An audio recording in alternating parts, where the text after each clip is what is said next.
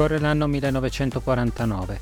Nell'ex Unione Sovietica, Andrei Wyszynski, noto come il giudice boia al servizio di Stalin, sostituisce Molotov nella carica di ministro degli esteri. A Washington 12 stati firmano il Trattato del Nord Atlantico, dando origine alla Nato. L'Irlanda del Sud abbandona il Commonwealth. Il Trattato di Londra sancisce la fondazione del Consiglio d'Europa. Bonn è dichiarata capitale provvisoria della Repubblica Federale Tedesca. Sulla piazza Tiananmen a Pechino viene proclamata ufficialmente la nascita della Repubblica Popolare Cinese con presidente Mao Zedong. Il 25 maggio 1949, a Richmond, in Virginia, USA, nasce un bambino ipovedente. Siete su C4C, Cyber 4CO.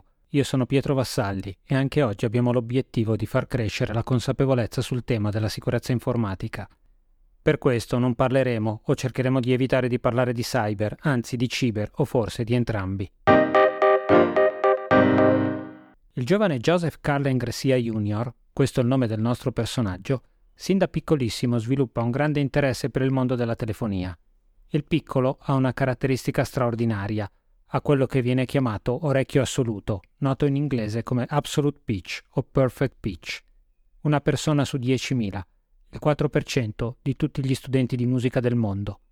Wikipedia definisce l'orecchio assoluto come una locuzione con la quale si intende la capacità di identificare l'altezza assoluta, cioè la frequenza, di un suono, solitamente in base al temperamento equabile, senza l'ausilio di uno strumento di riferimento come ad esempio il diapason. Che cosa significa questa frase complicata?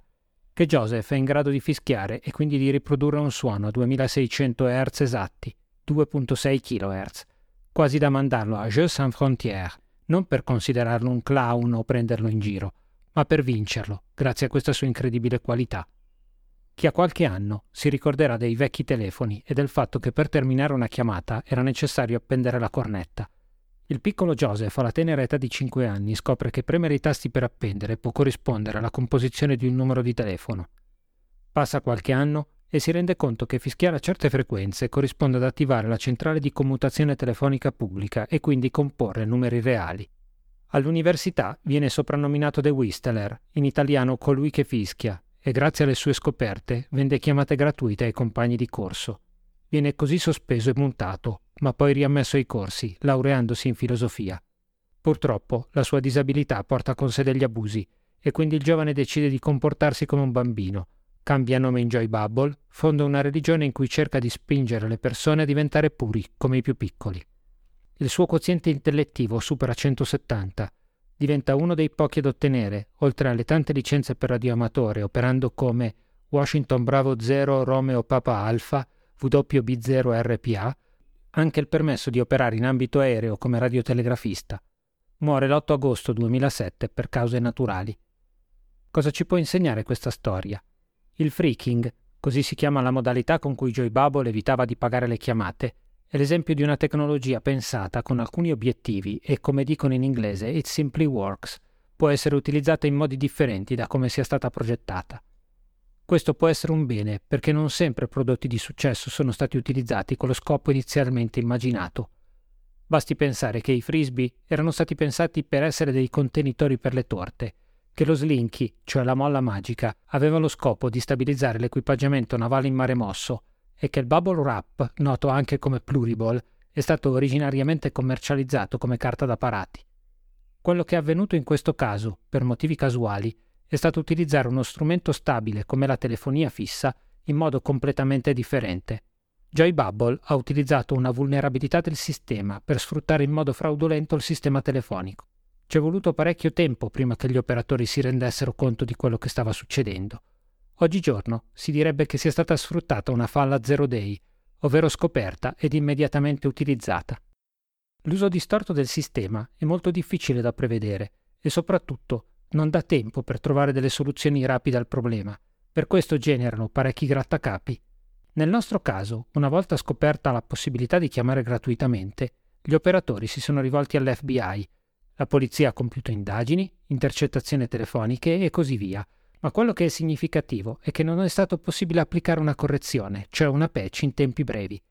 Questo perché implementare dei correttivi al sistema avrebbe comportato una modifica radicale del funzionamento delle centrali.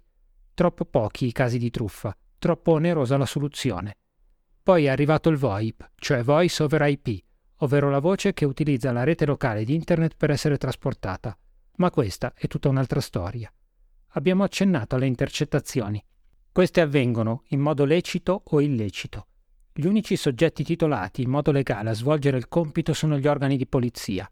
Eppure, se i nostri sistemi non sono ben protetti da sistemi di sicurezza solidi, le intercettazioni possono essere eseguite da malintenzionati, interessati ad ascoltare le nostre comunicazioni. La crittografia, che permette di cifrare la voce sui sistemi VoIP, è stata introdotta solo successivamente, quando ci si è accorti della semplicità con cui era possibile ascoltare le conversazioni altrui che utilizzavano quella tecnologia. A questo punto desidero concentrare l'attenzione sulla protezione dei sistemi. La progettazione e la separazione delle reti dati e voce è fondamentale, soprattutto per evitare che chi ha a disposizione un PC possa intercettare le chiamate. Una volta intercettata, questa va decodificata per ora ci vuole del tempo, ma con l'avvento di computer cosiddetti quantici, i tempi diventeranno decisamente più rapidi. Inoltre, una volta in possesso della nostra voce, tramite algoritmi di AI, cioè di intelligenza artificiale, è possibile, anche con una trentina di secondi del nostro parlato, ricostruire un nostro dialogo intero. Ancora una volta, la dura guerra tra guardie e ladri ha dei vincitori e dei vinti che continueranno ad inseguirsi a lungo. Anche la voce è un dato generato da noi e come tale è importante garantire la sua confidenzialità, integrità, disponibilità e tracciabilità, proprio come tutti i dati che vengono prodotti nelle nostre realtà lavorative. Ci risentiamo alla prossima puntata di C4C, Cyber for SEO, scritte ed interpretate dall'ingegner Pietro Vassalli, Cyber Security Manager di Gruppo Sicurezza. Se hai delle domande da farci, desideri chiederci di raccontare qualche storia del mondo cyber, vuoi che approfondiamo qualche tema o semplicemente dirci che questo podcast ti è piaciuto, puoi scrivere a cyber.grupposicurezza.ch.